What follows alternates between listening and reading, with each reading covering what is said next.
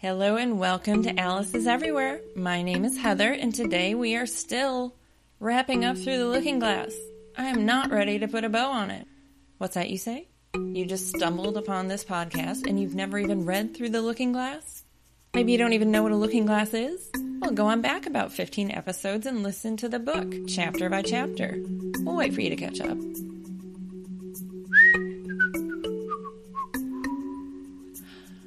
Dum-de-dum-de-dum. I kid, we're not going to wait. We're going to forge ahead to Through the Looking Glass Chapter 9, entitled Queen Alice.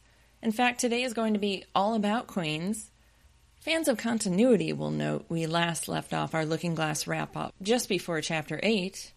So why am I skipping Chapter 8? Because I'm still not prepared to talk about Wasp in a Wig, the alleged lost chapter of Through the Looking Glass that comes after Chapter 8. I used a thesaurus to come up with alleged. I keep calling it the supposed missing chapter, and I wanted to shake things up a little bit. Also on the list of supposed synonyms, supposititious. Supposititious. Kind of fun to say. Perhaps not as fun to listen to due to my slight speech impediment, but fun to say. You're probably sick of hearing my empty promises regarding Wasp in a Wig. I swear it is coming. This will not be another number 42. You may not even remember, but I promised at one point to talk about why the number 42 was Lewis Carroll's favorite number. It's because he was a huge Jackie Robinson fan. I'm kidding. Lewis Carroll wasn't a Dodgers fan. He liked the Giants. Kidding again. Oh my goodness, the levity. I'm on fire today. Baseball was, of course, invented by Abner Doubleday a good 40 years after Lewis Carroll's death. Apropos of nothing, for almost my entire life, I thought George Washington invented baseball at Valley Forge. And I'm laughing because I have no idea why I thought that. But I was as sure of George Washington inventing baseball as I was that Lincoln freed the slaves and Thomas Jefferson wrote the Declaration of Independence. It was an irrefutable historical fact. Only in my head, it turns out. I don't know if I thought he invented it to keep the troops warm during that tough Valley Forge winter. Were they playing with muskets and cannonballs? I don't know. Anyway, I have a good reason for not following up on why number 42 is Lewis Carroll's favorite number. It's because nobody knows why it was his favorite number. At least I could find nothing on the subject. Honestly, I have doubts that it's his favorite number at all. The scant evidence for it being his favorite number seems to center around the King of Hearts referring to Rule 42 during the trial of the Knave of Hearts in the last chapter of Alice's Adventures in Wonderland. Now, I just thought Lewis Carroll picked a high number so that the king could say it's the first rule in the book, and then Alice could say, well, then it should be number 1, and it's just a good opportunity for her to sass him. Now, there are 42 illustrations in the first publication of Alice's Adventures in Wonderland, but I find it hard to believe that was ordered by Lewis Carroll. Like, John Tenniel was begging to do a few more pictures, and Lewis Carroll was all, nope, 42, no more, no less. Destroy that illustration of Alice falling down the rabbit hole. I won't have it. I actually just ordered the book Lewis Carroll and His Illustrators, which contains nothing but letters between Lewis Carroll and the aforementioned illustrators, so I'll let you know if I'm wrong, and there is indeed a fiery exchange between Lewis Carroll and John Tenniel regarding the number of illustrations in Alice's Adventures in Wonderland, but I kind of doubt it. Now, besides Rule 42, 42 is kind of mentioned in Chapter 2 of Alice's Adventures in Wonderland as well, when Alice is trying to convince herself that she's not Mabel because Mabel knows, oh, such a very little, she starts reciting the multiplication tables. When she says, let me see, 4 times 5 is 12, and 4 times 6 is 13, and 4 times 7 is, oh dear, I shall never get to 20 at that rate. It's certainly easy to conclude that the math is just coming out all wrong, like when she tries to recite poetry on numerous occasions and that comes out wrong. However, apparently, 4 times 5 is 12 if you are dealing with base 18. And if you'd like me to explain what base 18 is, I cannot. I was really good at math until about 10th grade, and then my aptitude came to an abrupt halt. So in this instance, I am merely reporting the Wonderland news. I'm not understanding it. So 4 times 5 is 12 in base 18. 4 times 6 is 13 in base 21. So the bases are going up by 3s, and if we continue on at that pattern, it works until base 42. Then the pattern breaks down. It's hard to believe that there would be a coincidence involving numbers in any of Lewis Carroll's works since his day job was, you know, a mathematician. So this must have been on purpose. Also, 42 is mentioned in The Hunting of the Snark. Twice. Okay, so maybe Lewis Carroll liked 42 a little more than other numbers, but as far as I know, there's no evidence straight from the horse's mouth on the matter. There's nothing in his diaries or anything like that. Unlike his partiality to Tuesday as far as days of the week go. That's another fact that Carolians like to bandy about, but he does actually mention in his diary that a lot of good things happen in his life on Tuesdays. Well, would you look at that? I did talk about the number 42. At length. It wasn't an empty promise after all. And neither is the wasp in a wig. It is coming very soon, but you're probably sick of hearing me say that, so I'm not going to talk about it again until we talk about it, if that makes any sense. How's my pacing today? I noticed when editing the last episode that I was talking much more than a mile a minute. That was the Then She Fell episode when I reviewed the play Then She Fell. I think I was talking so fast because my first draft was 45 minutes long, so I was scared we were going to go way over my self-imposed 25-minute limit, which we did not. Probably because I did not take a breath the entire episode. Also, I forgot to mention that I saw on Twitter that Neil Patrick Harris and Hugh Jackman are fans of Then She Fell, and I thought, how crazy to be one of the actors in Then She Fell, and you're setting up your tea party scene or perhaps painting some roses red, and you look across the table and there's Hugh Jackman! Ah! I would die. Hey, let's talk about queens, who are heavily featured in Chapter 9 of Through the Looking Glass, entitled Queen Alice. I'd like to review what Lewis Carroll himself thought of his queenly creations. I've quoted this article in bits and pieces before. This is from Alice on Stage, which Lewis Carroll wrote in 1887 as a sort of response to seeing his works on the stage. I'm going to throw in his words on the Queen of Hearts from Alice's Adventures in Wonderland as well, just because the Red Queen and the Queen of Hearts tend to get confused in people's minds and in adaptations. I mean, not in our minds. We totally know the difference because we're super knowledgeable and cool and we know our Wonderland from our looking glass, but it's still interesting to hear Lewis Carroll compare them side by side. I cannot hope to be allowed, even by the courteous editor of the theater, half the space I should need, even if my reader's patience would hold out, to discuss each of my puppets one by one. Let me cull from the two books a royal trio, the Queen of Hearts, the Red Queen, and the White Queen. It was certainly hard on my muse to expect her to sing of three queens within such brief compass, and yet to give to each her own individuality. Each, of course, had to preserve, through all her eccentricities, a certain queenly dignity. That was essential. And for distinguishing traits, I pictured to myself the Queen of Hearts as a sort of embodiment of ungovernable passion, a blind and aimless fury. The Red Queen must be cold and calm. She must be formal and strict, yet not unkindly. Pedantic to the 10th degree, the concentrated essence of all governesses. Lastly, the White Queen seemed, to my dreaming fancy, gentle, stupid, fat, and pale, helpless as an infant, and with a slow, maundering, bewildered air about her, just suggesting imbecility, but never quite passing into it. That would be, I think, fatal to any comic effect she might otherwise produce.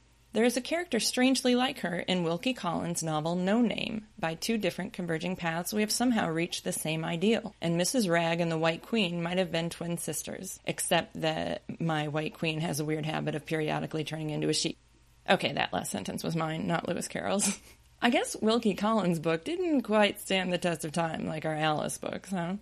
I am not familiar with Mrs. Wragg. That's spelled W-R-A-G-G, for those keeping score at home. I find it so curious that both the Red Queen and White Queen get the short end of the scepter when it comes to dramatic adaptations of Alice's Adventures in Wonderland and Through the Looking Glass, especially when Lewis Carroll went to so much trouble to make them different.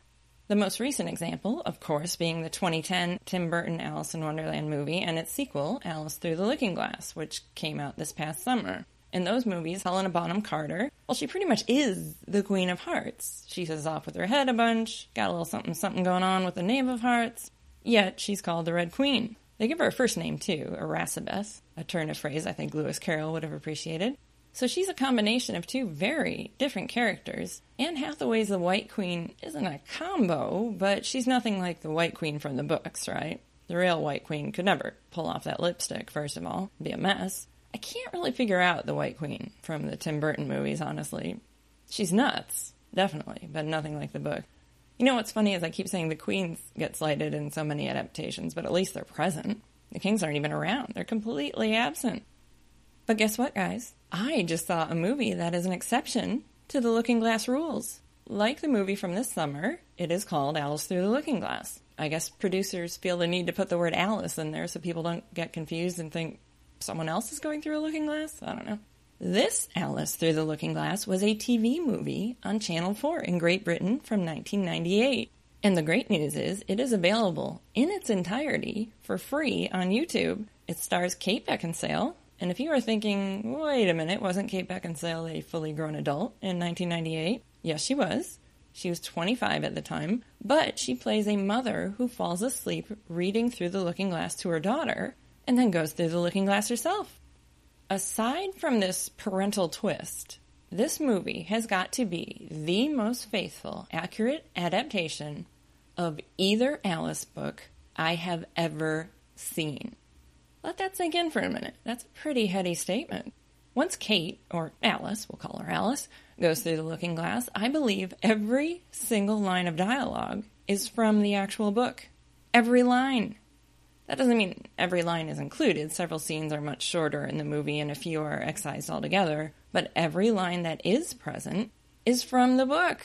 I was reciting almost every line along with Alice, which I don't recommend doing in mixed company. And by mixed company, I mean any company, any people at all. That would get really, really old quick. The only liberty they take is once or twice there appears to be an unseen Jabberwocky chasing her. The Jabberwocky poem is so wonderful. I totally understand filmmakers wanting to add a living, breathing Jabberwocky so often. A highlight from this TV movie, the Garden of Live Flowers is portrayed by models, which is a very clever idea, I thought.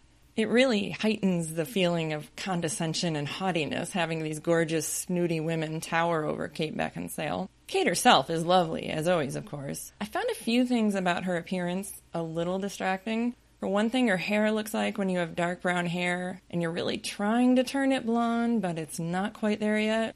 And yes, I am speaking from experience. The second thing I couldn't stop staring at, her lipstick, because it was just so 90s. It's that brown color that was really popular. Again, I speak from experience. I wore Sandalwood by Revlon, I believe, for the entire decade myself.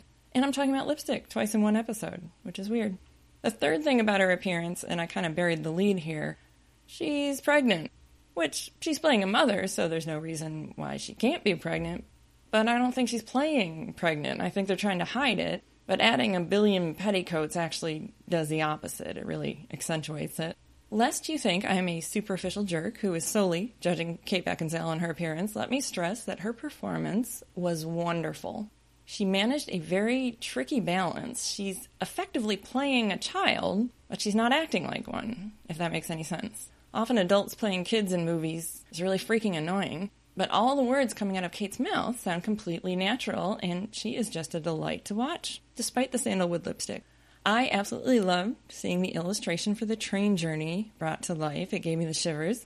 Other clever touches. When a character was an animal or insect or object, there would be one shot of the animal or insect. Then the next shot would be the human actor playing them, which worked really well because then you didn't get the problem of trying to take someone seriously who's wearing a giant egg suit, for example, or a giant wasp suit.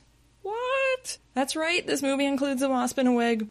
I said I wasn't going to talk about it again, but I have to because it's in this movie. Ah! The exception of the human representation of creatures was Hare, or March Hare, who was played by a shadow, which was super cool. Another of my favorite things about this adaptation, when someone would be reciting a poem, there would be a neat little film accompanying it, such as Haddock's Eyes, read by the White Knight. It's like a little black and white Buster Keaton film almost accompanying it. And the film going along with The Walrus and the Carpenter by the Tweedles was like some crazy hippie interlude. It reminded me of Magical Mystery Tour by the Beatles. And sure enough, at one point, they randomly hold up an album by the Beatles, so I think maybe that was intentional. The Tweedles were absolutely fantastic. They really treaded the line between hilarious and creepy, and the actors, neither whose names I recognize, were just brilliant. The only thing I didn't like about this movie, aside from the brown lipstick, was what they left out. The entire lion and unicorn scene is gone, which honestly wouldn't bother me that much, except that means there's no Hatter. That's Hatter's only scene. They do give him a cameo, serving the joint at the dinner party scene later on, at least. And the really egregious exception, in my opinion, there's no boat scene. The White Queen briefly turns into a sheep, but there's no boat ride. No scented rushes. No little goose. I found this to be especially painful because, as you all know, a boat ride with the real Alice is what helped inspire the Alice books. So that hurt a little bit. I mentioned I watched this on YouTube. I'm quite certain nothing was edited out. It appears to be the whole movie. It would be lovely if I'm wrong, and if you saw it originally on TV, you'd get the boat ride scene, but I don't think so.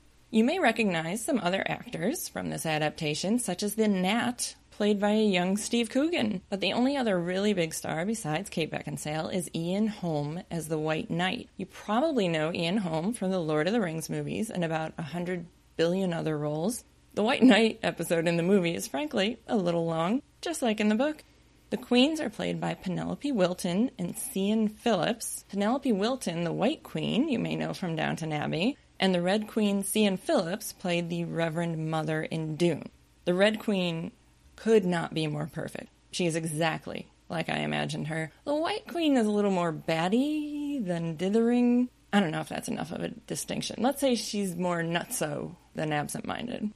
You know who my favorite White Queen of all time is? This is kind of my dirty little secret. I absolutely love the two-part Alice TV movie that was on CBS in 1985. I think that production is widely considered to be just awful, but it was crucial to me during my formative years. We had just gotten our first VCR, and I taped it, and I think I may have actually worn out a VHS tape from watching it so much. For those of you who haven't seen it, there is simply a cavalcade of shining stars, and also stars who had maybe faded a little bit in this movie. Sammy Davis Jr. as the Caterpillar, Martha Ray as the Duchess, Red Buttons as the White Rabbit, Jonathan Winters as Humpty Dumpty, Steve Lawrence and Edie Gourmet as Tweedledee and Tweedledum, Telly Savalas as the Cheshire Cat. The list goes on and on. The Red Queen was played by Anne Gillian, and frankly, she did not leave much of an impression on me. But the White Queen... The White Queen was Carol Channing. Oh my goodness. If you are somehow unfamiliar, Ms. Channing originated the role of Hello Dolly on Broadway, among many other accomplishments, and she is blessed with one of the most unique voices in the history of entertainment. I'm going to leave you today with some audio of Carol Channing as the White Queen. I got this off YouTube, and the person who posted it titled it, "Carol Channing is Better Than You," and the entire description for the video is, Carol Channing gives the greatest acting performance of all time in this scene from the 1985 TV movie of Alice in Wonderland. End quote. She truly was the most dithering, silly, absent-minded White Queen that ever was. Please enjoy. Oh, it's so many sharks. Bread and butter, bread and butter, bread and butter. My shawl, where's my bread and butter? Bread and butter. Oh, thank you. I've been looking for that. Said I'm very glad I happened to be in the way. Bread and butter, bread and butter, bread and butter. Am I dressing the White Queen? Well, yes, if you can call that a dressing. It's not my notion of the thing at all. If Your Majesty would only tell me the right way to begin, I'll do it as well as I can. May I help put your shawl on straight for you? Please. It's out of temper, I think. It's in a snit. It's peevish. It's having a fit. I've pinned it here and I've pinned it there. There's no pleasing it. Well, you look better now. But really, you should have a lady's maid. I'll take you with pleasure. Tuppence a week and jam every other day. I don't want you to hire me, and I don't care for jam. Well, it's very good jam. Well, I don't want any today at any rate. Well, you couldn't have it if you did want it. The rule is... jam tomorrow, jam yesterday, but never jam today. It must come sometimes to jam today. No, it can't. It's jam every other day. Today isn't any other day, you know. Jam tomorrow, jam yesterday, but never ever jam today. I said jam tomorrow, jam yesterday, but never ever jam today. You can wish as you want, you can want as you wish, still you better hear me say, jam tomorrow, jam yesterday, but never ever jam today. Not ashamed of marmalade, neither chili nor honey, for love nor money, never ever jam today. Oh, you can wish as you want, you can want as you wish, still you better hear me say, jam tomorrow, jam yesterday, but never ever jam today.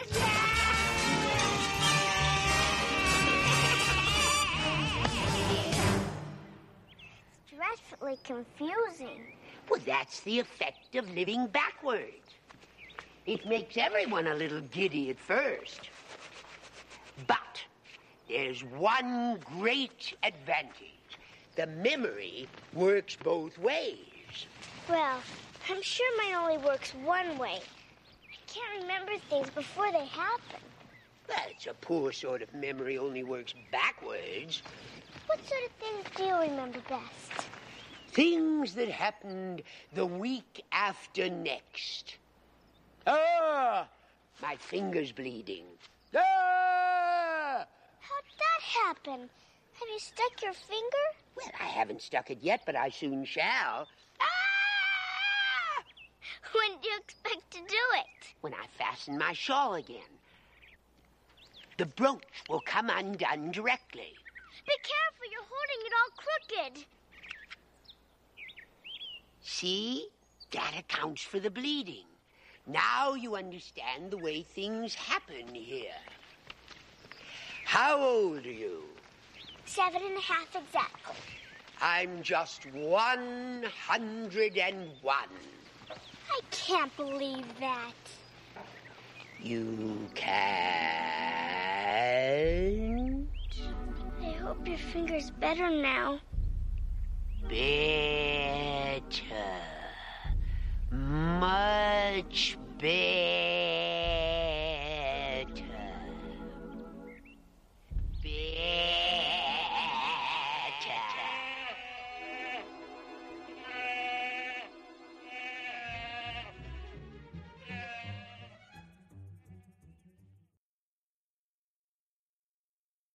Oh, hey, did I neglect to mention that the 1985 TV movie is a musical?